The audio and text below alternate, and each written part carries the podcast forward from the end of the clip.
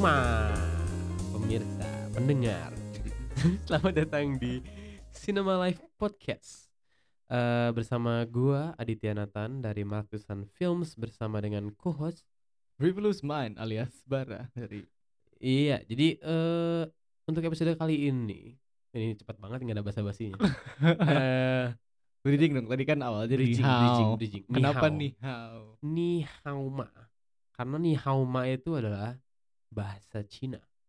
Dari? Dari apa? Eh, Dari apa? nih hawa itu dari apa sih? nggak tahu sih. Pokoknya antara Mandarin Tiong eh Tionghoa sama aja. Mandarin Kantonis atau apa Dan hok hok apa sih? Hokkien. Hokkien. ya, tapi ya kenapa kenapa gue intronya dengan bahasa Cina guys? Nah, karena mungkin topik kali ini di episode ini berhubungan dengan culture terutama culture Chinese dan mungkin ada kaitannya dengan hal-hal yang personal buat kita berdua mungkin ya. Dan juga untuk untuk film yang dibahas juga. Karena kali ini Martusan akan membahas salah satu film yang eh, untungnya dapat banyak rekok apa recognition apa recognition pengakuan dari banyak kritikus dan penonton. Eh, Hmm. sebagai salah satu film di tahun ini yang mungkin paling bagus. Tapi rupanya berhubungan baru kemarin nih kemarin malam pas kita recording episode ini tuh kemarin malam baru di announce nominasi untuk Oscar tahun ini. Rupanya di Academy itu tidak mengenal film ini pemirsa. Karena film ini tidak dapat nominasi apa pun. Sangat menyedihkan ketika di mana justru yang dapat nominasi adalah banyaknya Joker. Iya. bukan sebagai haters Joker ini mungkin kita bahas dulu dikit ya. Tapi mungkin banyak narasi di bukan narasi ya tapi kayak komplain terhadap Oscar itu eh, sedikit sekali. Bukan sedikit tapi saya kayak kebanyakan yang dinominasi itu terutama sutradara itu kebanyakan pria lah ya. Nah, sekarang kita kan lagi tinggal di era yang sangat socially woke. Jadi ya banyak demand untuk kayak filmmaker filmmaker eh, perempuan untuk mendapatkan recognition dan kebetulan menurut gua ya mungkin ada yang bilang SJW lah atau apa tapi menurut gua tahun ini emang kebetulan tuh banyak banget filmmaker perempuan yang stand out banget justru The Farewell Eh, itu cewek. Iya, Oh. cewek. Kan ini autobiografi. Oh, ini belum bilang nih. Jadi untuk episode kali ini kita akan membahas The Farewell. Oh, belum diba belum iya, belum dibilang dibilang gitu. ya. Yuk, mereka udah tahu lah, udah dari judulnya udah ngerti Alright, iya benar-benar. episodenya. Ya kita akan membahas The Farewell yang disutradari oleh Lulu Wang. Eh, sebagai proyek yang sangat personal buat eh, Mrs. Wang, Mrs. Wang, Oh, oh. ya kan? Iya, Nah, iya. dan ya mungkin untuk sebelum itu tapi kita nanti dibahas-bahas lebih lanjut lagi tapi balik lagi ke tadi banyak yang komplain ya Lulu Wang ini tidak mendapatkan nominasi Best Director di Golden Globe atau di Oscar tapi justru yang dapat nominasi itu adalah Todd Phillips untuk untuk Joker di mana mungkin bukan gue bukan nge nge hate Joker tapi menurut gue Joker itu lemah dalam sisi sutradara Iya. dalam sisi arahan ya. Iya, iya, iya, iya. direction. Justru kekuatannya ada di acting, sinematografi dan score, tapi entah kenapa menurut Academy Todd Phillips layak untuk dinominasikan, sedangkan Lulu Wang tidak layak untuk dinominasikan. Tapi eh, sebelum gua marah-marah soal Oscar lagi, lebih baik kita langsung aja ngebahas tentang The Farewell. The sebelum kita ngebahas The Farewell. Farewell, mari kita tonton dulu trailernya. What's wrong, Dad? Please tell me. Your nan is dying. She doesn't know, so you can't say anything. The family thinks it's better not to tell her. Why is that better? Chinese people have saying when people get cancer, they die.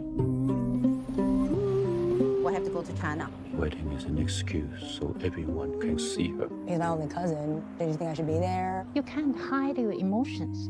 If you go, Nana will find out right away. Really 呀、咋啦？咋不说话呢？今天人多齐呀、好久没这么聚了，奶奶就等着这一天呐。哎，大口摇，哇，你觉得我们应该告诉奶奶吗？太痛苦了吧！如果她想说再见呢？你告诉她就毁了她美好的心情，你说对吧？搭到她的肩膀上。那时候我都怀疑我又不在，他俩在卧室能干啥呀？啊！哈！哈！哈！Oke, jadi tadi kita udah nonton trailer dari The Farewell. Eh, uh, mungkin apa ya? Apa ya? Gue tuh bingung banget sama pod- sama format podcast ini. Tapi mungkin sedikit sinopsis aja ya. Eh backgroundnya. Jadi The Farewell ini tadi udah sempat dibahas sedikit bahwa The Farewell ini adalah sebuah proyek eh, autobiografi berarti ya. Iya. Dari sutradara Lulu Wang eh yang menceritakan pengalaman dia tentang waktu dia harus menghadapi eh bukan kematian ya tapi apa berarti Eh, process. berita eh, berita Oh iya, akan eh apa namanya Neneknya. penyakit dari neneknya Heeh. dari nai nai Nine nine. Nah, jadi eh, dia menceritakan tentang di Cina itu ada sebuah budaya untuk ketika orang tua itu difonis penyakit yang Mematikan. fatal, eh, Heeh. penyakit mematikan, itu mereka tidak di eh, tidak dikasih tahu untuk harapannya agar kalau mereka nggak tahu bahwa mereka sakit, mereka akan lebih positif dan lebih senang mungkin kayak Iya. nggak nggak ke bawah suasana mereka sakit dan lain-lain. Tapi eh, di sini Luluwang menceritakan keresahan dia di waktu itu untuk menjaga rahasia itu dari neneknya dan menurut dia mungkin kayak ada beban moral dan lain-lain Sebagai uh, US citizen sebagai. US citizen ya. Heeh. dan mungkin gue memilih film ini menurut gue eh film ini mungkin spesial terutama buat gua dan mungkin buat lu juga karena kayak ada apa ya ada ada isu yang mungkin banyak orang-orang terutama di Indonesia kali ya yang nggak sadar tapi gua sangat ngerasain kenapa karena kita ini kebetulan eh punya keturunan Cina Chinese Yeah. tapi I get that a lot. ya heeh, tapi mungkin kayak apa ya eh kayaknya menjadi seorang Chinese di Indonesia tuh hal yang unik yang berbeda dengan menjadi Chinese di Amerika mungkin ya tapi ada ada kesamaan yang mungkin kurang bedanya tuh cuma di Indonesia tuh kurang ada percakapan tentang hal itu ngerti gak sih tentang Ya. tentang mungkin kalau disimpulkan untuk temanya episode ini adalah tentang cultural identity gitu Ya, ya, ya, ya, ya, ya. Ya, kalau lu sendiri eh coba ceritain kayak pengalaman lu sebagai seorang Indo Chinese tuh bagaimana sih? Gimana ya? Lu ngerasa itu tuh dari dari mana paling kerasanya tuh? gue cuman eh, ngerasa dari perlakuan orang luar ke gua doang sih. Since emang gue dibesarkan dari keluarga Jawa kan, nggak ada kental-kental Cinanya sama sekali. Iya iya iya. Eh, dan emang sebenarnya emang kita pun gimana ya budaya Cina di kita kayak udah hampir menghilang gak sih? Hmm, Nah, hmm, kayak cuman kita aware kalau kita ada darah Cinanya, tapi Iya iya. budayanya tidak bener-bener nempel banget ke di keluarga kita. Tapi Iya, emang yang gue dapatkan cuma dari perlakuan orang lain dan perlakuan orang Cina lain terhadap gua terutama kan. Perlakuan orang nah ini yang menarik nih. Kayak emang perlakuan orang Cina lain terhadap lu tuh gimana? Maksudnya eh eh, kebetulan kebetulan gua kan juga pesulap ya Hmm. dan komunitas sulap kalau di Bandung sih ya gua nggak tahu di kota lain. Kalau di Bandung itu eh bisa dibilang didominasi oleh orang eh, Chinese Hmm. dan terutama senior seniornya itu banyaknya Chinese kan dan Berarti eh kayak siapa tuh? Kayak Josandi gitu Chinese ya? ya Iya, Josandi dan dipanggil aja kan Kosandi Oh iya iya. Iya. Heeh. Iya, iya. Terus ada Robert Stefanda ya lain-lain ya ah. eh entah mungkin welcome-nya tuh gua ngerasa walaupun gak secara verbal ya tapi mungkin Mhm. dari semenjak gua pertama masuk sampai sekarang ada kayak langsung gua mendobrak satu boundaries gitu loh Ah, oke oke. oke. daripada orang yang mungkin mukanya muka pribumi gitu ah, ah, ah. terus gua masuk situ gua ngerasa kayak gua punya ada privilege sendiri dari muka gue gitu loh entah kenapa Hmm, mereka hmm, bisa hmm. ngomong lebih lepas tentang ya mostly job dan keuangan mungkin ya daripada eh teman-teman yang lain Hmm. Tapi entah mungkin cuma perasaan gue gue takutnya ada orang eh, anak komunitas dengar terus gue langsung wah ini enggak gini Ya Iya. mungkin apa ya? eh soalnya dari menurut gua sih di Indonesia itu ada sebuah kecanggungan terhadap masalah ras nggak sih kayak ya ya ha. kayak di Indonesia itu ke sana belum belum banyak percakapan tentang ras yang terbuka dan dan mungkin bukan gara-gara apa ya bukan gara-gara tabu atau bagaimana tapi kayaknya orang-orang kurang peduli dengan hal itu gitu padahal ketika kita dikonfrontasikan dengan masalah itu tuh baru kerasa gitu gak sih? Kayak kalau menurut gue sih gue nggak pernah mikirin tentang kayak ras gue tuh apa Iya, gue iya, tuh iya, ha, ha, gue tuh belong di culture apa dan lain-lain. Iya, tapi ha. ketika gue nonton film ini baru kerasa banget kayak dipertanyakan bahwa gue tuh sebenarnya apa sih? Iya iya iya. ya kan? Kayak Kalau di film ini ya, gua eh, berakhir dan gua menyimpulkan ini film akan setelah orang nonton itu kayak mungkin kepecah.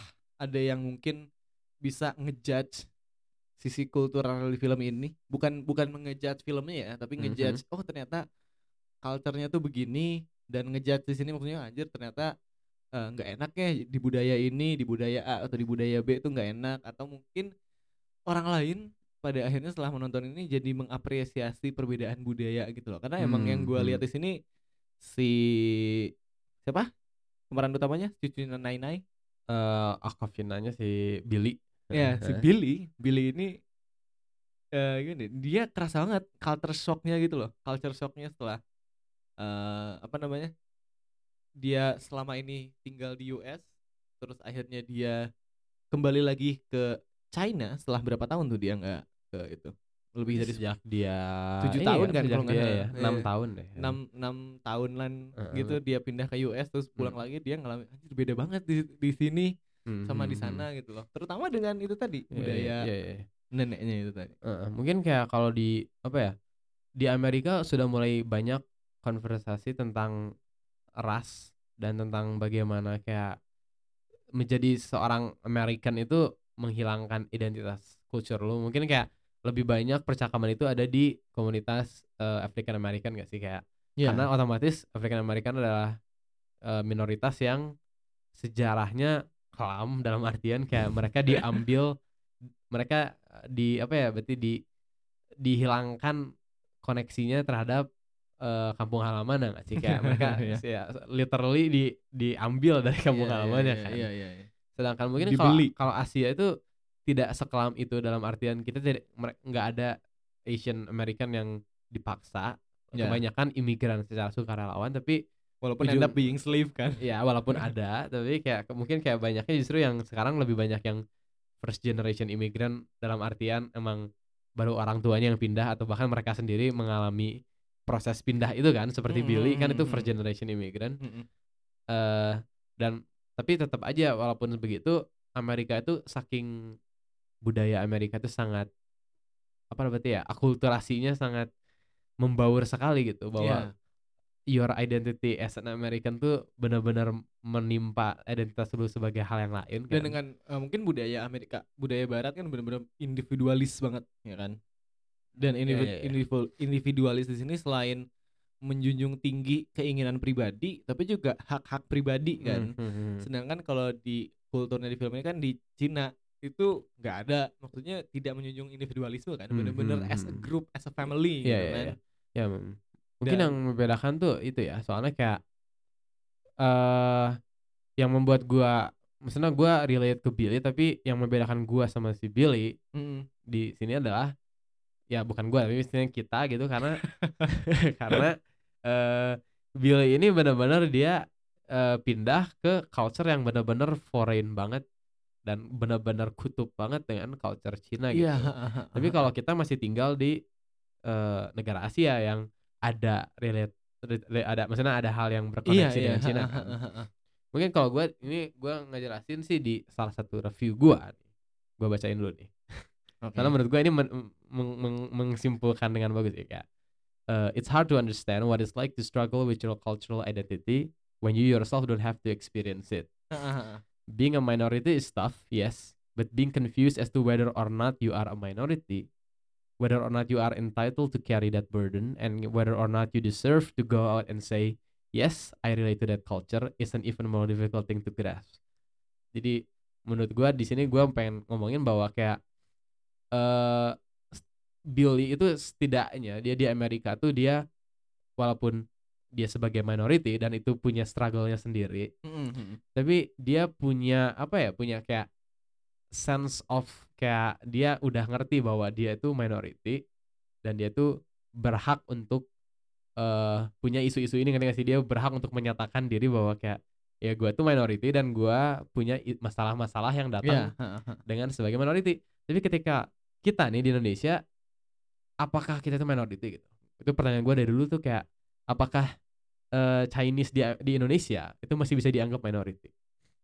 Coba kalau menurut lu gimana? gimana ya Ma- gua nggak sebenarnya nggak pernah benar-benar men- menelaah apakah gua minoritas atau enggak tapi gua langsung ya udah maksudnya eh, katanya sih gua nggak pernah lihat langsung karena menurut data dan orang-orang bilang stigmanya maksudnya kan kita kan eh, Chinese di Indonesia itu minoritas ya kan Hmm. dengan segala stigmanya ya Hmm, hmm, dan walaupun sebenarnya eh sering kali gue ngerasa aware ya bukan dengan budaya dan pemahaman yang gue tanam tapi dengan Eh. looks gue emang gue kelihatan Chinese dan saat gue datang ke beberapa tempat kayak gue ngerasa bener-bener kayak ah I different gitu loh Iya, kadang iya, in a iya. good way kadang bener-bener in a bad way gitu hmm, kan hmm, hmm. mungkin kalau ke pasar yang mayoritasnya orang-orang bener-bener yang pribumi tanda kutip ya Iya, iya. gue mungkin ngerasa eh takut sendiri kayak gue punya anxiety dengan muka gue begini Ah, apakah ah, gue ah. akan aman di sini atau enggak gitu Oh, loh Oke, oke, oke. mungkin kalau secara kultural Hmm, hmm.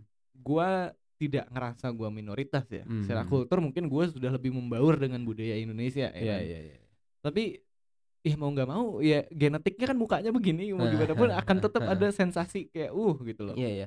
Makanya jatuhnya jadi apa ya? Mungkin masalah yang kita hadapi itu bukan nggak nggak necessarily masalah yang dihadapi semua populasi Chinese di Indonesia ya. Hmm, hmm. Mungkin untuk mereka yang emang benar-benar dia mereka Chinese yang tinggal di Indonesia tapi benar-benar tinggal di komuni- komunitas yang Chinese mungkin bahkan di sekolah ah, yang yang mayoritasnya Chinese iya ha, ha. di perumahan Chinese dan keluarganya pun full Chinese dan dididik dengan cara yang Chinese mereka lebih punya apa ya identitas yang jelas nggak Iya, sih sense Kayak- of identity ya, ya, lebih Iya. kuat lagi dan mungkin kalau masalahnya di kita itu kita berdua ini tidak pernah dididik oleh mungkin buat clear dulu nih tapi kalau kita kan eh, Chinese dari sisi ayah kita kan iya ha. tapi nggak pernah ayah kita mengedepankan value dan kayak identitas sebagai Chinese kan ujung-ujungnya kayak mungkin bahkan ke sana eh mungkin karena sejarah eh apa ya stigma orang Chinese di Indonesia yang banyak eh, backlashnya gitu kan iya ha. untuk untuk lebih halusnya nih mungkin jadi kayak eh, ayah kita juga berusaha untuk nggak nggak ngedidik kita untuk menjadi seorang Chinese yang ujung-ujungnya berpotensi untuk malah didiskriminasi dan lain sebagainya Iya. gitu kan diajarkan untuk membaur bahkan Eh. sering kali ayah kita sendiri blasfemi orang Cina iya iya kayak justru malah kayak ya, makanya bingungnya itu. Maksudnya eh kayak jadi ke sana tuh di Indonesia itu harus lu harus ada pilihan untuk menjadi apa. Karena ujung-ujungnya kayaknya nggak ada deh orang Indonesia yang benar-benar identitas dia tuh benar-benar strictly sebagai orang Indonesia nggak sih?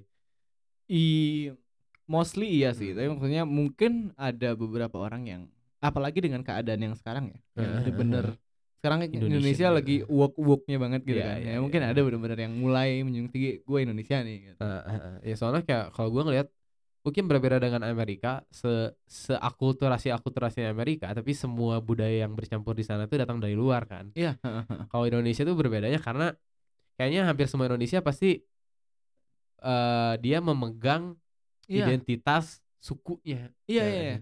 Apalagi kita kan di Bandung nih ya. Emang Aha. pasti kita dikelilingi dengan teman-teman kita yang mungkin ngerasa ya gue Indonesia segala macam, tapi Aha. sering kali dan mayoritas percakapannya kan bener-bener menjunjung tinggi nilai Sunda banget gitu. iya kan. iya iya iya. nggak boleh gini dan begini, secara tidak sadar pasti ujung-ujungnya lu tinggal di Bandung lu bakal jadi Nyunda gitu iya iya iya iya. bahkan kayak gue juga mungkin gue pas awal masuk kuliah sih baru gue sadar banget seberapa Sundanya gue karena pas ketemu orang-orang dari luar Bandung baru nyadar kayak "Oh, orang-orang pada nggak ngerti gue ngomong apa kayak iya dengan dan gue sering ngerasain eh gimana ya, setelah nonton nonton The Farewell ini gue lihat culture shock yang dialami oleh si Billy ini Hmm.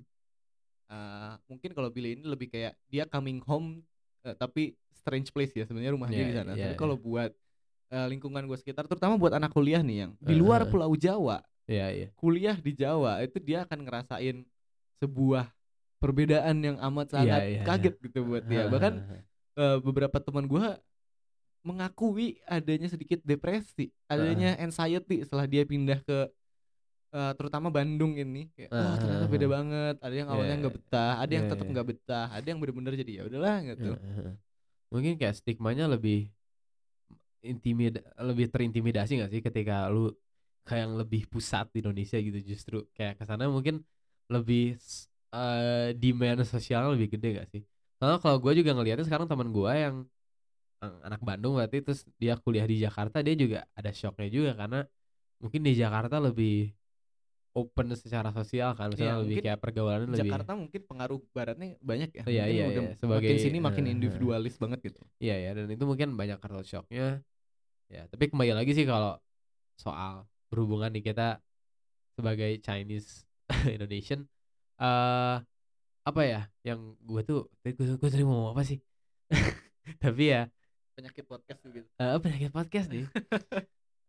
Yang menurut gua apa ya bikin The Farewell ini sangat ah, disebutnya apa tuh bah- bahasanya katarsis itu karena kayak mungkin secara tidak sadar gua itu kehilangan sesuatu gitu. Kayak mungkin gua sehari-hari nggak peduli bahwa kayak ya udah gua jadi ya gua nggak perlu punya label identitas Iya iya iya iya. Tapi- iya, iya, iya. akhirnya gue pas nonton The Farewell tuh kayak kok gue pengen ya bisa membagi itu dengan komunitas tertentu Iya ngerti nggak iya sih iya. kayak iya. pasti ada nggak sih kayak mungkin secara mungkin lu kan lebih ngedalamin psikologi atau gimana tapi eh, manusia tuh pasti ada kecenderungan untuk pengen punya eh apa namanya kayak peer group kayak ngerti gak sih kayak Iya iya iya iya. Intimacy kelompok lah intinya. kelompok yang lebih eh, lu bisa nge-share bahkan ketika di, di negara pun lu pasti pengen punya kelompok di dalam negara itu yang lebih dekat dengan lu Iya, iya, secara iya, ras dan iya. lain-lain ya Ha, tapi ha, ha, sekarang gue di titik di mana gue nggak bisa menemukan itu apalagi secara kultural karena iya.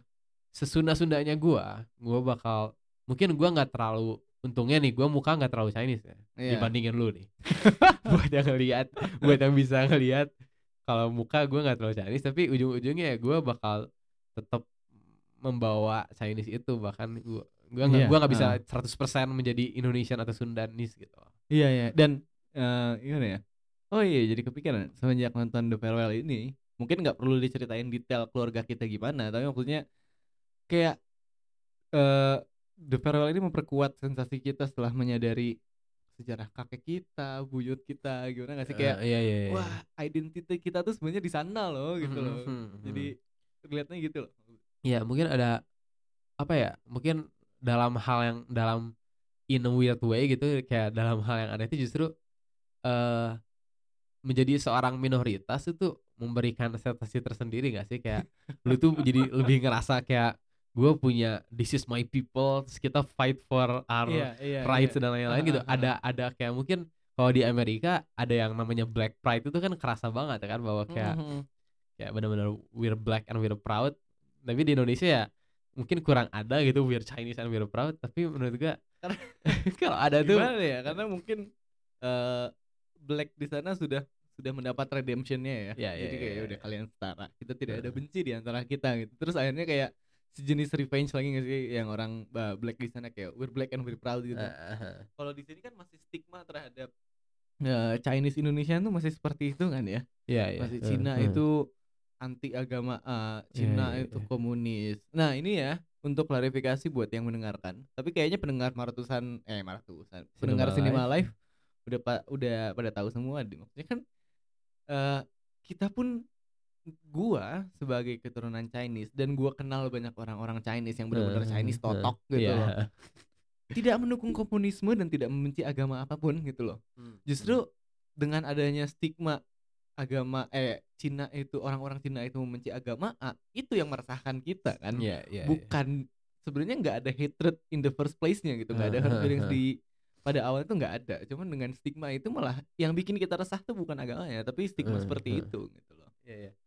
Ya, maksudnya mungkin ada kalau di beda berbeda naratifnya dengan di Amerika, di mana kalau di Amerika tuh minoritasnya victim lah, maksudnya korban dari Iya, ha, ha, mayoritas. ha. Kalau di Indonesia tuh anehnya minority alias Chinese itu digambarkannya sebagai justru orang-orang yang dulunya punya salah dengan pribuminya gitu ngerti gak sih kayak Iya, iya. secara sejarah walaupun kayak ya mungkin iya da- dalam artian waktu dulu eh, emang justru yang privilege-nya tuh yang Chinese ketika mungkin zaman kolonial dan lain-lain gitu kan Tapi kayaknya eh, perbandingan antara pribumi dan Chinese yang mendapat pri- privilege kurang lebih sama deh. iya iya iya Soalnya emang Heeh. orang Chinese pun ada yang jadi slave pada ja- zaman penjajahan Iya. dulu, ada yang punya privilege juga ada gitu. Iya. Kayaknya sama Ya, nih. tapi mungkin stigmanya kayak kenapa kayak stigma bahwa Chinese itu yang jadi konglomeratnya dan lain-lain lah kayak orang Cina tuh kaya dan lain-lain. Kayak ada semacam jadi victimizing kayak apa ya misalnya jadi sosokan bukan sosokan di situ misalnya kayak orang-orang tuh victim. eh, jadi kayak ya jadi mayoritasnya ya play victim kasarnya Iya, dalam artian kayak menyalahkan orang Chinese untuk dominasi ekonomi lah bisa dibilang. Kalau gimana ya? Kalau Eh. orang Cina dominasi ekonomi, menurut gue bukan karena orang Cina jahat dan kayak punya visi kita harus mendominasi dunia enggak sih ya. Heeh. Mungkin kayak eh, perilaku dari budaya yang menempel aja emang Iya, emang iya, orang. Cina mungkin dididiknya seperti ini dengan etos kerja yang seperti ini ya kayak bukan bukan mengamini visinya tapi terjadi dengan sendirinya karena sikap Ya, ter- orang Ci- keturunan Cina tuh dididiknya kayak gitu, gitu. Terutama apalagi orang-orang yang Chinese yang datang ke sini adalah orang-orang Chinese yang berambisi nggak sih? Justru kayak punya ambisi ekonomi makanya mereka datang ke sini kan. Maksudnya Iya, mereka punya niat untuk berdagang dan lain-lain karena mungkin kalau sejarahnya sedikit sih setahu gua tuh imigrasi Chinese yang terakhir yang besar tuh ya ketika awal-awal Chinese mulai mau menjurus ke arah komunis justru dan yang pindah ke Indonesia adalah justru orang-orang Chinese yang karena negaranya mau mengarah ke komunis otomatis ekonominya akan tersendat kan Iya, mereka datang ke sini untuk berdagang dan lain-lain untuk menyelamatkan diri mereka. Jadi kalau dituduh dituduh Chinese di Indonesia itu komunis, justru bertolak belakang dengan si Iya. sejarah itu. bahkan di Cinanya sendiri itu udah ada yang udah ada gerakan separatis kan di Hong Kong tuh. Di Hong Kong kan dulu kayak daerah istimewa Cina ya kan. Tapi Aha. sekarang kan pengen kayak independen sendiri gitu. Hong Kong is Hong Kong. Iya, kan, iya, ini iya. sekarang. Hmm. Kan Cinanya sendiri itu suka komunis. gitu. Eh. Tapi mungkin ini biar balik lagi nih ke film. Oh, ini. iya, iya. Ini sudah terlalu dirasial banget. Tapi mungkin ya itu sih kayak ketika gua mulai menyadari sejarah apa ya maksudnya kayak bukan cuma keluarga kita ya tapi kayak eh Chinese Indonesian tuh asal muasalnya dari bahwa ada orang-orang ini yang mereka berani untuk berlayar ke sini dengan dengan dengan tekad mereka apalagi kalau lu pernah gak sih ngelihat udah pernah ngelihat foto berarti ayahnya Uyut kita berarti atau kakeknya Uyut kita lah benar-benar dengan masih pakaian koko dan rambut yang benar-benar botak di depan panjang Iya, di iya, belakang iya. dikit tuh pernah pernah ngeliat gak tuh Kayaknya pernah deh. Eh. Kayak, kayaknya pernah tapi itu kan gue pas ngeliat itu kayak benar-benar gila ya berarti gua, apa ya kayak itu ancestor gua gitu ngerti gak sih Iya. kayak gua ngerasa ada katarsis kayak di dulu kakek moyang gua tuh datang ke sini berlayar bawa bawa tembakau jualan tembakau di sini Iya. dan merintis bisnis sampai kayak akhirnya sekarang dan lain-lain itu kayak jadi suatu apa ya kebanggaan yang gua nggak bisa dapet kalau gua nggak punya eh si immigrant mentality itu nggak sih misalnya immigrant mentality itu kan untuk mendeskripsikan kayak mentalitas imigran yang Iya, ambisius dan lain-lain. ya gitu sih. Jadinya kayak gua nonton ini kayak malah jadi mengrefleksi keluarga Iya. gitu. Nah, tapi ngomongin dengan premis eh, Cina itu bukan pribumi dan pribumi itu pribumi. Kalau eh, ngomongin bener se- sejarah jangka panjangnya, kita juga pribumi, tapi ya kalian pribumi lebih senior aja gitu. Kecuali kita juga mengakar dalam ya. kecuali atau juga bisa pakai bahasa ya kita imigran, kalian juga imigran, cuman Iya. kalian imigran duluan. imigrannya sebelum masehi lah Iya. atau kapan entah ya tapi ya kalau mau di ya kalau mau dibilang konsep pribumi itu sebenarnya konsep konsep sih maksudnya kayak pada ujung-ujungnya semua manusia kecuali yang di di kayak Afrika dan Mediterania semuanya Iya, imigran pribumi sebenarnya orang-orang yang di Afrika dan bener-bener emang pure Afrikan gitu loh. Eh, yang benar-benar di Sungai Nil gitu sampai sekarang Ya itulah pribumi itu gitu loh. pribumi Literally. Homo sapiens pribumi tempatnya di Eh, Afrika iya, iya. gitu. Kita semua Ya, kan makanya berarti kalau kita emang masalah ini aja sih dan ujung-ujungnya kayak culture juga sebenarnya masalah konsep aja nggak sih kayak ya sebenarnya gua kalau dibilang mungkin ntar nih abis seksi yang berikutnya nih abis kita istirahat dulu mungkin Heeh. tapi kayak gue juga pengen ngebahas bagaimana kayak tadi kan kita lebih fokus ke gimana karena kita Chinese kita nggak bisa fit in ke mayoritas dan lain-lain kan Hmm, hmm. tapi menurut gua The Farewell tuh lebih memfokuskan ke masalah bagaimana kayak bahkan ketika lu diberi kesempatan untuk eh, kembali lagi in touch dengan dengan apa berarti dengan rumah lu dengan kampung halaman lu dan culture lu Heeh. lu juga nggak bisa ketika lu udah menjadi seorang imigran Iya, atau iya, menjadi iya, seorang yang iya, akulturasi jadi mungkin sekarang istirahat dulu terus nanti kita kembali lagi dengan pembahasan tentang itu ya tentang lebih dalam lagi ke cultural confusion mungkin oke eh, stay tune istirahat dulu So you just stay here. And what? Wait for her to die? What about the fellowship? Just forget about it, huh? And you're 30 years old. You just stop your life and stay here. And every day she have to look at you with that sad looking face. That's not nice for anybody, right? You know, one of the few good memories of my childhood were those summers at Nine Eyes. They had that garden. Yeah, yeah, and I would catch dragonflies. And then we just moved to the States. Everything was different. Everyone was gone. It was just the three of us.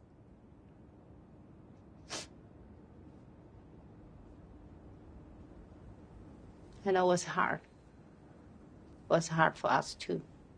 Oke, kembali lagi di Cinema Live Podcast. Eh, mungkin tadi kita untuk seksi pertama lebih membahas kayak masalah pribadi, sesi, seksi, section soalnya kan Inggrisnya seksi. Seksi pertama. Iya, iya, soalnya section. Iya. oke. Ya, mungkin sekarang kita akan lebih fokus terhadap eh, filmnya dan Hmm. bagaimana film ini membahas yang tadi sih kayak eh apa ya cultural mungkin kalau tadi cultural confusion sekarang lebih ke cultural disconnect gak sih kayak ketika lu udah terlalu lama meninggalkan sesuatu lu nggak bisa connect gitu kayak Iya, bahkan iya, iya, iya. Untuk kita sendiri sih kalau gue sendiri mungkin kalau lebih ke personal lagi kayak bahkan nggak usah jauh-jauh ke Cina yang asli tapi ya gue aja nggak bisa disuruh nge blend in dengan benar-benar in- Chinese Indonesian yang benar-benar udah diraise sebagai Chinese? Iya, heeh. Gua pun nggak masuk bahkan eh gua ada satu temen Chinese dan kita berbagi banyak kesamaan, tapi ternyata di saat sudah masalah budaya dalam satu keluarga, udah kita nggak bisa fit in. Bahkan teman gua ini masih pakai bahasa Hokkien. Wes, heeh. dan bener-bener kayak kayak adenya datang ke depan dia terus kayak ngomong depan dia pakai bahasa Hokkien kayak anjir apa? Kayak gue ngerasa outcast gitu. Ini masih ada ya emang masih iya. ya kadang-kadang gue kaget loh masih banyak yang kental banget gitu Chinese di Indonesia tuh kayak karena gue nggak kepikiran aja kan sih? Kayak karena gue nggak Iya, pernah iya. terlibat dengan hal, -hal seperti itu. Dan jadi yang bikin makin sedihnya tuh adalah ketika bahkan ketika lu masuk ke komunitas komunitas Chinese lah atau antara Hmm. mungkin kalau dulu gue sering paling sering ber apa namanya ber membaur dengan orang-orang Chinese itu ketika gue waktu itu sering debating kan. Gue ikut eh, komunitas debating di SMA dan kebetulan komunitas debating itu mayoritasnya Chinese. Alright. Di Bandung juga pasti si perlombaan yang paling besar itu eh, di BPK Penabur sekolah yang ya heeh. mayoritas Chinese.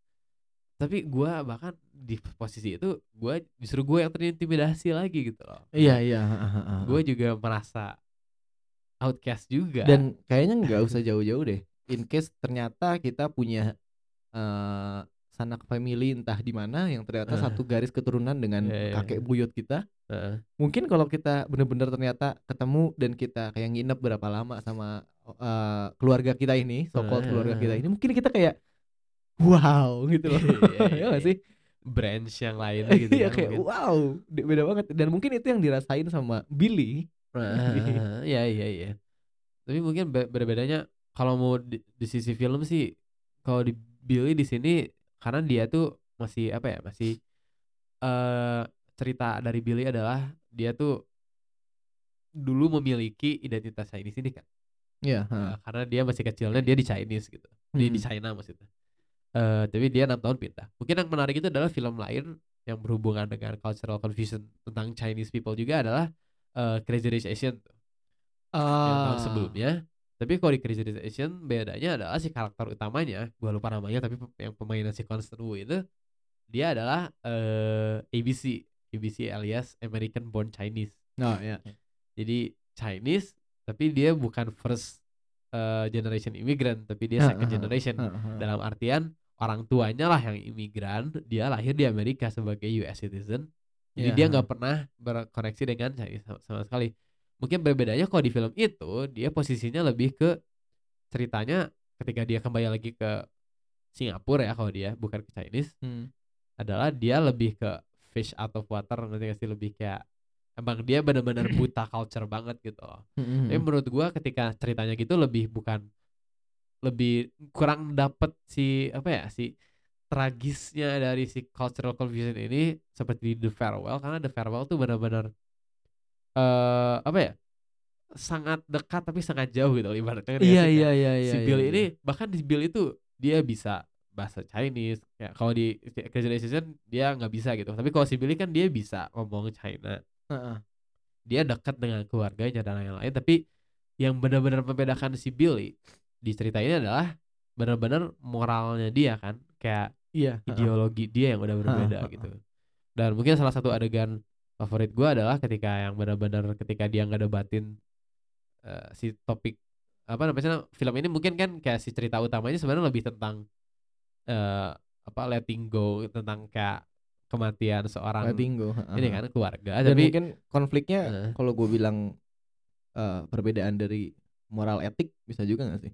Iya iya Iya iya, kan? Heeh. Jadi sebenarnya lebih si, si cerita akan tentang letting go inilah yang jadi cara untuk si saudara Luluwang ini menggambarkan culture difference adalah bagaimana dua culture yang berbeda menghadapi eh, Iya, grief berarti kan. heeh, heeh. Grief itu apa sih bahasa Indonesianya berarti? Duka. Eh, iya, Eh, duka, menghadapi duka kesedihan, gitu kan. heeh.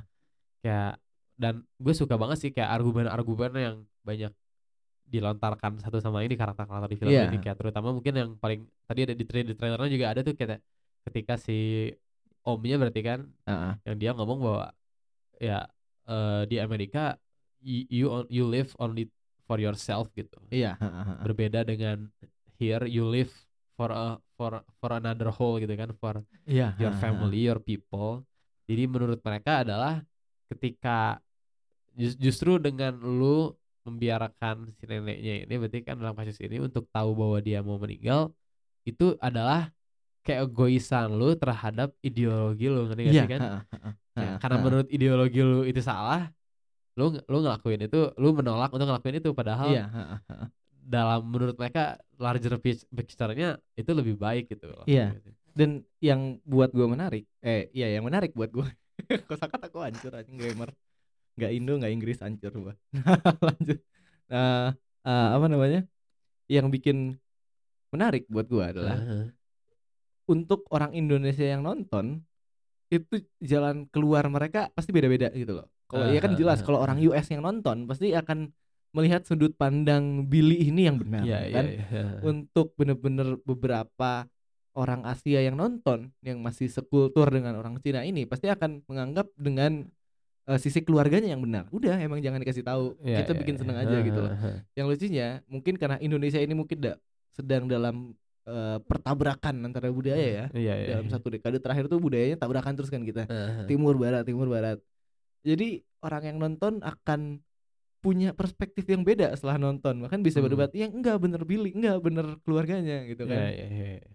Dan ini juga gue sukanya banyak ditunjukin bahwa bukan benar-benar apa ya kayak ada adegan yang si dokter bahkan dokter yang Iya, muda. It's a good lie. ya kan dokter yang muda.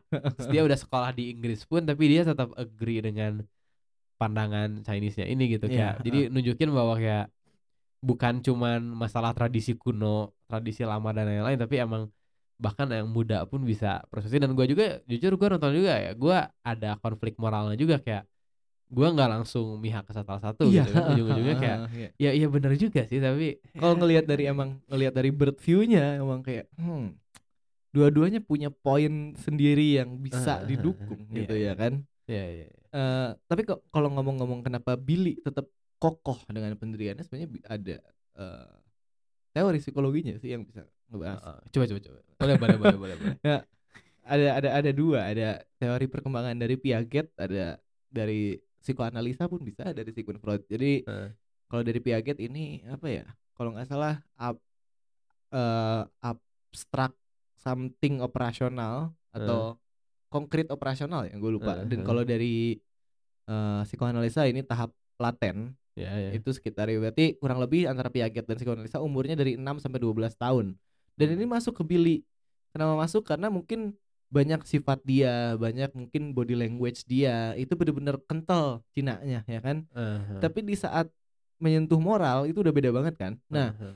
kalau emang dalam teori ini moral itu ditanamkannya di umur segitu. Bener-bener what's good, what's bad itu antara umur 6 sampai 12 tahun gitu loh Uh-huh. yang dieksplorasi sama manusia itu itu kan. Hmm. Nah, berarti Billy itu kan pindah ke US di umur segitu kan. Uh, bener-bener walaupun enam keluarganya tahun ya. walaupun keluarganya keluarga Chinese ya kan. Jadi Eh. mungkin moralnya tuh setengah-setengah. Jadi mungkin kayak ada beberapa yang dia setuju dengan Chinese culture ya kan, apalagi tentang kekeluargaannya itu ya kan. Uh-huh. Dengan gimana dia menikmati hubungan keluarga ini. Uh-huh.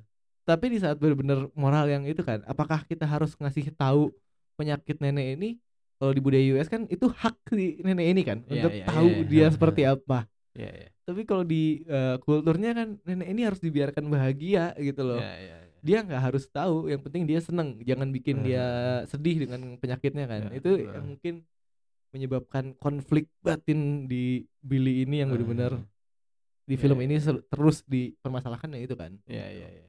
Dan kayak mungkin gue sukanya juga banyak juga hal-hal yang banyak hal-hal kecil yang menyentil perbedaan budayanya kan sampai kayak mungkin Ah, yang yang diunsur kayak cerita-cerita di backgroundnya kayak cerita sis pernikahan palsu sepupunya gitu kan.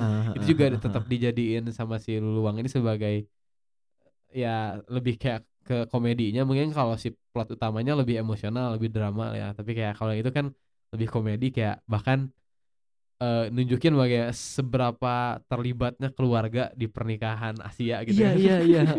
Ya, sampai segitunya gitu Nah, sampai- kalau lihat pernikahan itu sama budaya Indonesia, kayaknya most of Indonesia itu masih relate iya, banget iya, kan ya. iya, masih mirip banget Dalam beberapa aspek budaya kekeluargaan di Indonesia emang emang masih sekental itu gitu kan. Mhm, Iya iya. iya. Masih kayak yang benar-benar kayak kayak tadi di trailernya juga ada yang benar-benar kayak lagi foto preweddingnya aja diatur sampai kayak yang Iya, heeh, di senderin kepalanya dan lain-lain gitu kan. Heeh, heeh. Tapi emang ya eh, terus mana? Tapi mungkin kayak kalau kita ngomongin kita ngebandingin tuh lebih sebenarnya lebih bisa dibandingin sama si karakter omnya gak sih yang si omnya kan dia eh, imigran juga tapi dia imigrannya ke Jepang ya? kan. Heeh, heeh, heeh. Jadi dia lebih kayak ada connected tapi nggak nggak fully connected juga gitu Iya, kan. iya.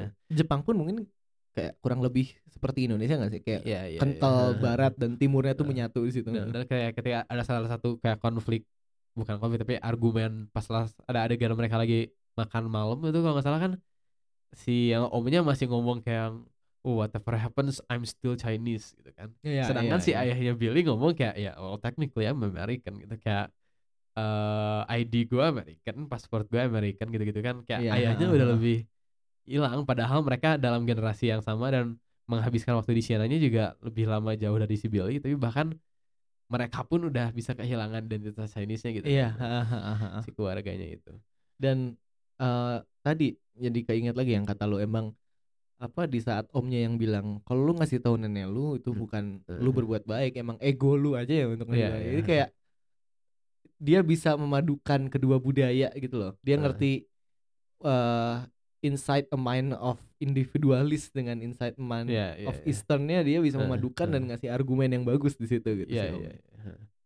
Iya sih emang. Mungkin kayak ya itu sih gue emang suka film ini karena eh apa ya maksudnya nggak nggak nggak nge-satire nggak nggak komentarin atau apa lebih lebih kayak emang cuman ujung-ujungnya film ini jadi sedih tuh karena bukan cuma si plotnya sedih atau gimana tapi kayak tragis aja sih kayak si cerita untuk si Billy ini untuk ya dia nggak pada ujung hari pun dia tetap nggak bisa menerima Iya. itu kan maksudnya Heeh, heeh. sampai ah, ujung walaupun dia akhirnya mungkin spoiler ya tapi dia akhirnya nggak ngasih tahu neneknya juga ujung-ujungnya kan tapi Kayaknya dia, eh, podcast ini adalah tempat iya, kita untuk spoiler Iya, nih. untuk spoiler nah, takutnya nih tapi ya kan dia akhir ujung-ujungnya nggak ngasih tahu neneknya juga kan Iya, heeh. jadi ya sampai akhir pun ya mungkin Setelah nonton pun dilemanya masih kita rasakan gitu kan. eh, ya karena endingnya tuh sebenarnya gue kurang suka dengan endingnya dikasih tahu bahwa si neneknya itu survive sampai 4 tahun walaupun Iya, itu yang iya. real life nya heeh, tapi menurut gue bakal lebih kena kalau endingnya benar-benar ya udah gitu benar-benar dia pergi nggak tahu lagi gitu kabar neneknya Iya, gimana heeh, heeh. bakal lebih kayak uh gitu ya akan mikirin nai-nainya seperti apa nih Iya, iya. gitu kan. karena kayak gue suka dengan benar-benar shot terakhirnya yang bawa dia dia kembali di New York tuh jadi se- semacam dia kayak bangun dari mimpi gitu kan kayak ketika Iya, kita ngelihat si Billy di, di New. York nah itu malah jadi aneh gitu kayak karena kita udah selama dua jam ngelihat si Billy ini berinteraksi dengan lingkungan Chinese terus tiba-tiba dia kembali ke New York tuh lebih kelihatan banget jaringnya banget kan kayak Iya, dia stand out banget di tengah crowd New Yorknya itu. Iya, kayak ngerasa kosong gitu loh. Heeh, ya, jadi kerasa melankolisnya Mungkin kalau di awalnya kan Billy-nya di US kan, tapi Ya. kayak awalnya mungkin kita merasa sedikit immerse nggak sih Iya, dengan iya. dia sebagai American dan Iya. juga ada interaksi sama si sales ya itunya yang kan. gue yang save the animal apa heeh, itu kan kayak oh udah nih maksudnya she is Asian American gitu kan Heeh, udah. ya, heeh. Tapi pada akhirnya nih kita ngelihat kekosongan dalam Billy Ya, Ellis. ya, ya gue emang benar-benar terakhir-terakhir pas sebelum yang ending ya tapi yang pas perpisahan itu gue udah Oh. kayak ah gue udah nangis banget Iya iya. Itu sedih banget ngelihat ngelihat Billy Nai Nai dan Nai Nainya yang emang neneknya yang nangis oh. Oh yang Nai yang dia sampai ngikutin mobilnya dadah dadah Ah. aja. Oh, fuck ya. Ya gue ya gue udah suka banget kalau emang benar-benar itu terakhir kali kita ngelihat neneknya itu ketika benar-benar satu take panjang yang makin jauh terus belok terus kayak nggak kelihatan lagi neneknya terus Iya. udah aja kayak, ya mungkin si nai-nainya lebih menggambarkan ini enggak sih? Kayak nai-nai di sini tuh menggambarkan si China-nya itu sebenarnya China dalam artian pandangan Billy karena kalau menurut gue sih eh, yang menarik itu adalah si Billy ini dia sempat ceritain tentang kakeknya juga kan Ah. bahwa Oh iya. kebetulan ketika dia eh, dia pindah ke Amerika itu adalah dia terakhir kali dia ngeliat kakeknya karena nggak Iya, lama setelah ha, dia pindah ha. kakeknya meninggal Oh itu pun sedih tuh Ya pas kan, lagi nyari ya. anting ya. Iya iya kan? Iya. ya ketika setelah belum lama dia pindah kakeknya meninggal dan dia belum sempat ketemu lagi gitu kan. Dan berarti dia sempat ke Cina lagi berarti kan setelah dia pindah? Karena Oh dia iya, sempat ke Cina lagi dan udah nggak ada kakeknya kan? Jadi kalau menurut gue sih dari situ kayak ke sana tuh seakan-akan kakeknya ini lebih meng- menggambarkan si eh, identity dia sebagai Chinese gitu. Jadi ketika dia pindah Oh, ke U- ke US Iya. Dan ketika dia balik lagi udah nggak ada kakeknya alias udah nggak ada China Dalam sebagai dirinya dia gitu. pikiran dia gitu kan Heeh. kayak dia udah nggak bisa ngelihat China sebagai rumah lagi karena apa yang yang membuat China rumah itu adalah keluarganya nggak sih kayak Hmm, iya iya eh, iya. cuman keluarganya doang yang membuat China itu bukan jadi sebuah tempat yang foreign buat dia gitu Iya kayak. iya iya. iya. dan mungkin ketakutan si Billy ketika nanti Naya akan meninggal juga udah nggak ada lagi yang tersisa di China untuk dia kan Iya iya. iya. Wow. Somehow gue goosebump.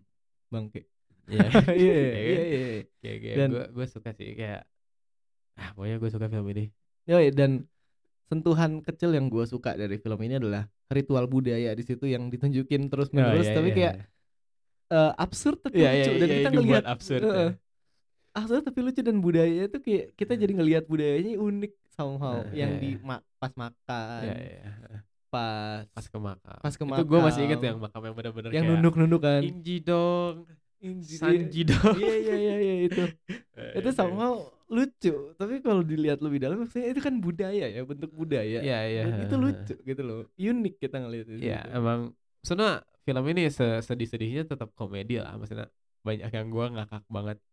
Apalagi ya adegan weddingnya itu kayak banyak yang ngakak lah. Oh iya yang komedinya lebih ke awkward absurd gitu kayak gue suka Iya. sih oh yang gue suka dari musik ini adalah eh, si eh dari musik dari film ini Nah, adalah musiknya tidak Heeh. exaggerating gitu loh. Iya, Kalau iya, nggak iya. lebay, emang musiknya ya apa adanya gitu. Iya, iya, iya. ya si skornya gue suka yang kayak cuman choir doang kan dan lain-lain.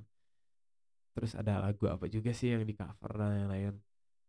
Ya terus emang cara film ini di shot juga menurut gue banyak banget shot yang menggambarkan suasana sekitarnya kan Iya, maksudnya kayak mungkin gue suka shot yang paling memorable tuh yang kayak mereka bener-bener cuma satu keluarga slow motion jalan ke arah kamera atau gak sih Oh, gitu iya kayak, iya. gue iya. suka sih kayak banyak momen di filmnya yang cuman kayak filmnya berhenti untuk momen itu aja tapi udah gitu ya udah gitu Iya iya iya.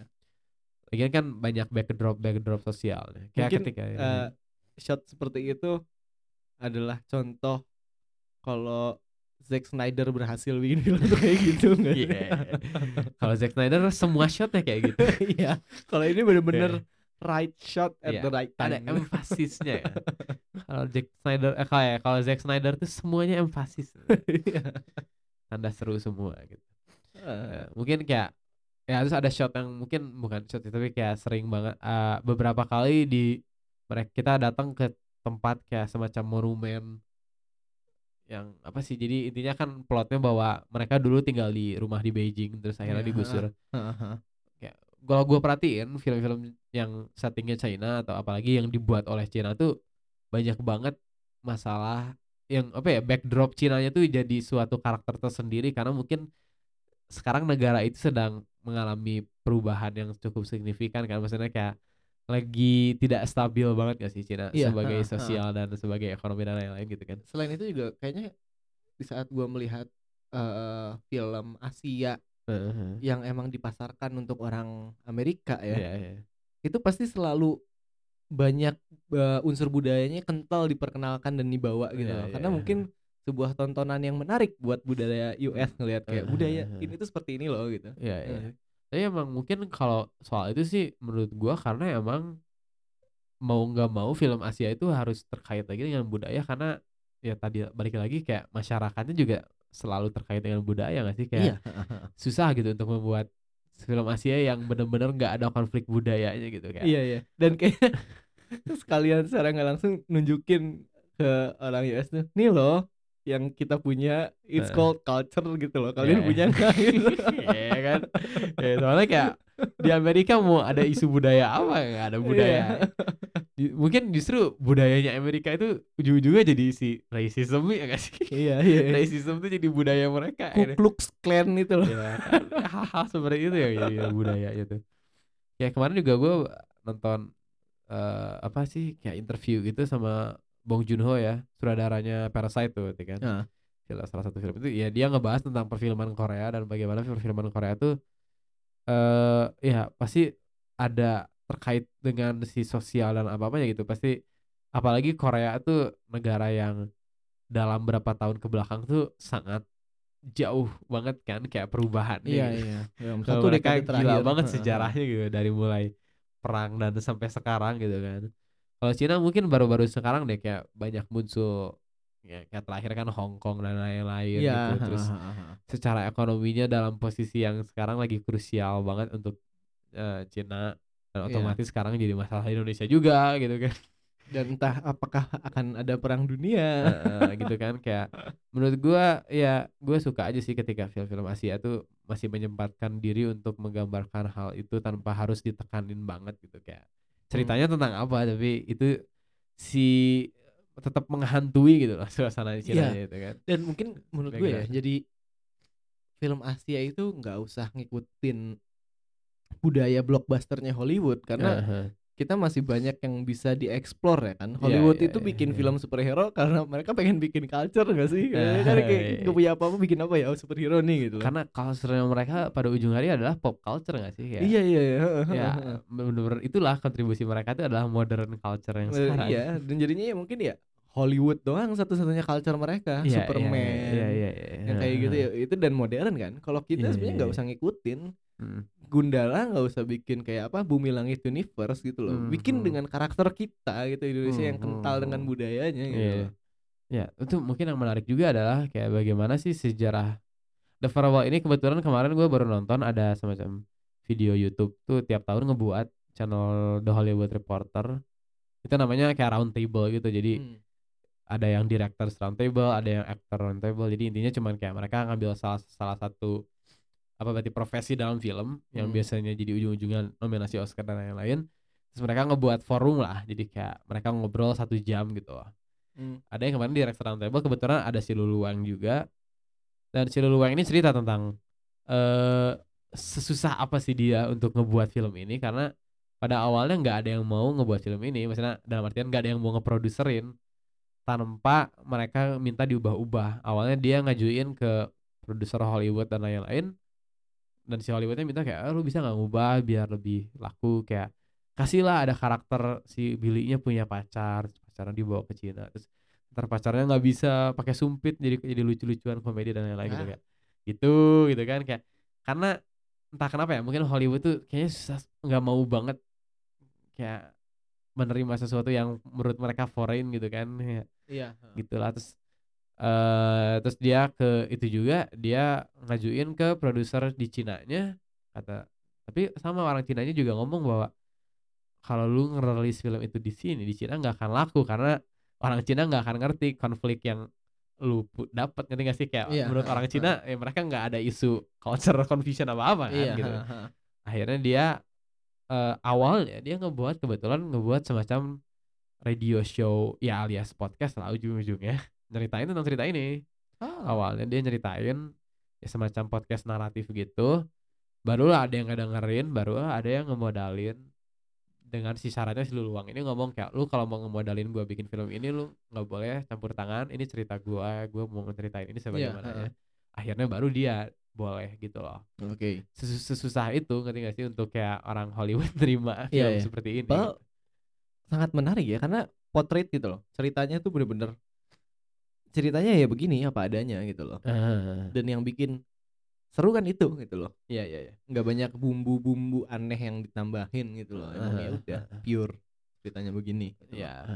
Karena emang pada ujung-ujung hari justru gue suka nonton film-film yang foreign tuh karena entah kenapa ya mungkin entah karena Hollywood udah karena gue udah terlalu sering nonton Hollywood dari dulu kan jadi udah Iya, nggak kelihatan lagi tapi kalau ketika lu mulai nge-explore perfilman-perfilman dari negara-negara tuh entah kenapa lebih kerasa banget identitas negaranya gitu loh. Kayak lu ngelihat film film Eropa pun gitu lebih kerasa kayak oh ini film Prancis banget Iya, gitu ha. dengan identik dengan film Prancis pasti lu ngebayangin kayak dengan ngerokoknya dengan puitisnya yang benar-benar kayak cuman monolog orang ngomongin apa kayak hidup dan mati gitu Oh, pakai satu yang gua Prancis. suka eh sa- satu yang gua nggak suka sama film Asia Nah, apa? horor Thailand.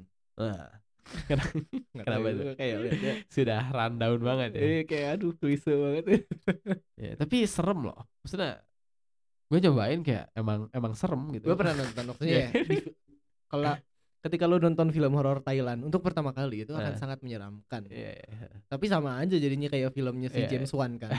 Menggunakan formula yang sama gitu loh kayak udah kan gitu ya, mungkin yang nggak ada yang klasik banget. Tapi gue belum sempat nge-explore tuh film-film eh Hong Kong Hong Kong New Wave gitu loh. itu gue belum tuh ya kemarin kan pernah dibahas sedikit tuh pas lagi di Once Upon a Time episodenya kayak si ya, inspirasi Tarantino banyak dari situ kan itu gue belum belum sempet tuh nonton nonton kayak film Chow Yun Fat detektif detektifan Hong Kong Iya, gitu iya, ya iya, iya, iya. tapi semuanya kayak gitu-gitu juga ada apa ya identitasnya sih intinya mungkin Iya. film-film ya Asia itu adalah budaya yang masih paling lekat gak sih secara ya kalau secara universal gitu bahkan eh iya eh, mungkin sekarang justru banyak konflik sosial di Asia karena untuk pertama kalinya kita di apa dikasih keputusan untuk apakah kita mau tetap dengan budaya kita atau move on gitu iya kan. ha. karena globalisasinya semakin mendekat semakin mendekat. Dan mungkin menurut gue itu kesalahan film-film Asia sebelumnya ya. Karena kita selalu mencoba untuk menjadi barat Hmm, gitu apalagi film Indonesia tuh film Indonesia gitu iya kan. banget Nah, London Bahkan- Love Story. Iya iya iya. Film Apa? dramanya segala macam Eh, gayanya tuh kenapa bumbu barat gitu loh, iya ya iya kan? iya. mungkin buat orang sini buat orang lokal ya jadi suka ya karena kita suka genre Hmm, barat hmm, gitu loh. hmm. tapi kalau pengen emang worldwide gitu loh pengen laku kayak ya kenalkan lah budayanya gitu. Iya, itu yang iya, justru iya. menarik ya Eh, kan? eh. Ya Ya gue kayak film-film Indonesia gue seneng sih ngeliat yang sekarang-sekarang yang dari festival-festival banyak yang mengedepankan unsur budayanya kayak yang di Sumba lah atau di Jawa lah bahkan kayak gitu-gitu kan kayak ya sih gue gua ya emang ujung-ujungnya itu nilai jual kita apa yang membuat Asia tetap unggul itu itu ah Iya. Nah, orang Barat nggak punya apa-apa men. Itu masih Orang- punya. orang US, orang Amerika, Eropa ke Bali bukan karena Bali pantainya bagus kan? Iya. Tapi kan Bali itu Iya. unik Iya, sebagai iya. kultur dan pul- eh, tempat liburan tuh unik. Iya, Kenapa mereka nggak ke Hawaii aja? Ya kan? Iya. Heeh. ya makanya sih ya mungkin segitu aja sih dari The Farewell eh mungkin ada lagi enggak sih tapi ya apalagi ya gua oh gua suka banget sih dengan ya ini sekarang random aja tapi gua suka banget dengan si siapa tadi Nai Nai ya Zhao Oh. Suzan mungkin nggak actingnya nggak yang bagaimana tapi menurut gua itu menjelma sebagai nenek-nenek itu dapat banget kayak nenek-nenek Dan kayaknya nenek-nenek Naina ini juga merepres- merepresentasikan banyak nenek-nenek di Indonesia nggak sih? Iya, Kemudian iya, iya, Nilainya iya. pun masih sama lebih kan kita familiar gitu pegang. kan sih, Heeh, ya. Kita kayak di Indonesia tuh di saat gua melihat Naina itu ya emang nenek kita tuh kayak Iya, gitu. gerak-gerak bahkan di Sunda pun atau di Jawa pun tetap gitu kan Iya, Maksudnya value yang dipegangnya itu kan. bahkan si cara ngomongnya kayak benar-benar yang kan kalau si nenek sering kayak eh you stupid child gitu kan. Kalau di Iya, Indonesia kan kayak yang langsung eh meni budak teh meni gitu pisan kayak gitu kan Iya, kalau iya, si Sunda gitu kan. Dan di saat orang Indonesia, mungkin khususnya Sunda, Eh, menikah, neneknya pun kalau masih sesehat wah, itu akan masih campur tangan ya, kayak gitu kan. banget terus kayak si ya itu ya stereotype kayak belum makan lah ngejajalin makanan. Iya, terus senam pagi-pagi. Iya. nenek-nenek nenek-nenek banget gitu. Si haha itu sih itu gue suka banget. Ya ya banyak sih yang pokoknya ini mungkin untuk sedikit. Pokoknya eh, nanti kalau ditunggu-tunggu nih eh, si apa namanya Coin Awards eh, anda akan melihat mungkin ada beberapa nama-nama dari The Farewell yang akan muncul di The Coin Awards Iya, sebagai nominasi dan pemenang Oh ya mungkin gua memberikan saran ya Heeh. buat eh, para pendengar, eh, ibu-ibu, teman-teman, berarti teman-temannya yang perempuan ya. Heeh, ya, ya. Di saat nanti kalian tua, jadilah seperti nenek kalian dan Nai-Nai. Soalnya iya, iya. itu yang bikin nenek di Indonesia itu nenek. Iya, ya, spesial banget nenek itu. Kayak gue juga gue bahkan kayak abis nonton itu tuh kayak langsung kayak nggak tahu ya kayak gue ngerasa eh, itu kayak grandma goals banget. Iya iya. Dengan nyebelin Iya, dan iya. caringnya itu loh. mungkin kalau nggak tahu ya. Mungkin kalau nenek kita kebetulan lebih lebih seger, maksudnya lebih apa ya? nggak terlalu nenek-nenek itu ya dalam artian Iya, kayak nenek kita iya, lebih iya. ya udah gitu. Lebih individualis ya. Iya, lebih Walaupun individualis. mungkin masih ada eh, sisi nenek Iya, Asianya ya. ada, tapi lebih kayak ya udah lebih nyantai kayaknya. Iya. Kalau ini kan nenek yang sebenarnya rigid banget tapi ya dibawa enjoy suka aja sih. Oke, mungkin eh segitu aja dari The Farewell. Yup. Kalau ada pendapat-pendapat lain tentang The Farewell, mungkin ada yang punya pengalaman personal juga dengan The Farewell eh mengalami apa namanya cultural awakening seperti kita bisa langsung kontak-kontak aja di Martusan. Eh jangan lupa juga ngikutin terus kabar-kabar untuk Coin Awards, terutama Follower Choice Award di mana kalian semua bisa nge-vote untuk pilihan-pilihan aktor, aktris ataupun sutradara ataupun film favorit kalian tahun ini. Eh ya mungkin itu ya aja sih, tunggu-tunggu aja. Kita tunggu juga Oscar, apakah Oscars akan tetap mengecewakan dengan pemenangnya? Semoga tidak. Tapi ya gue udah kecewa sih udah gak ada The farewell. Kenapa gak ada The farewell? Tapi ya ya udah.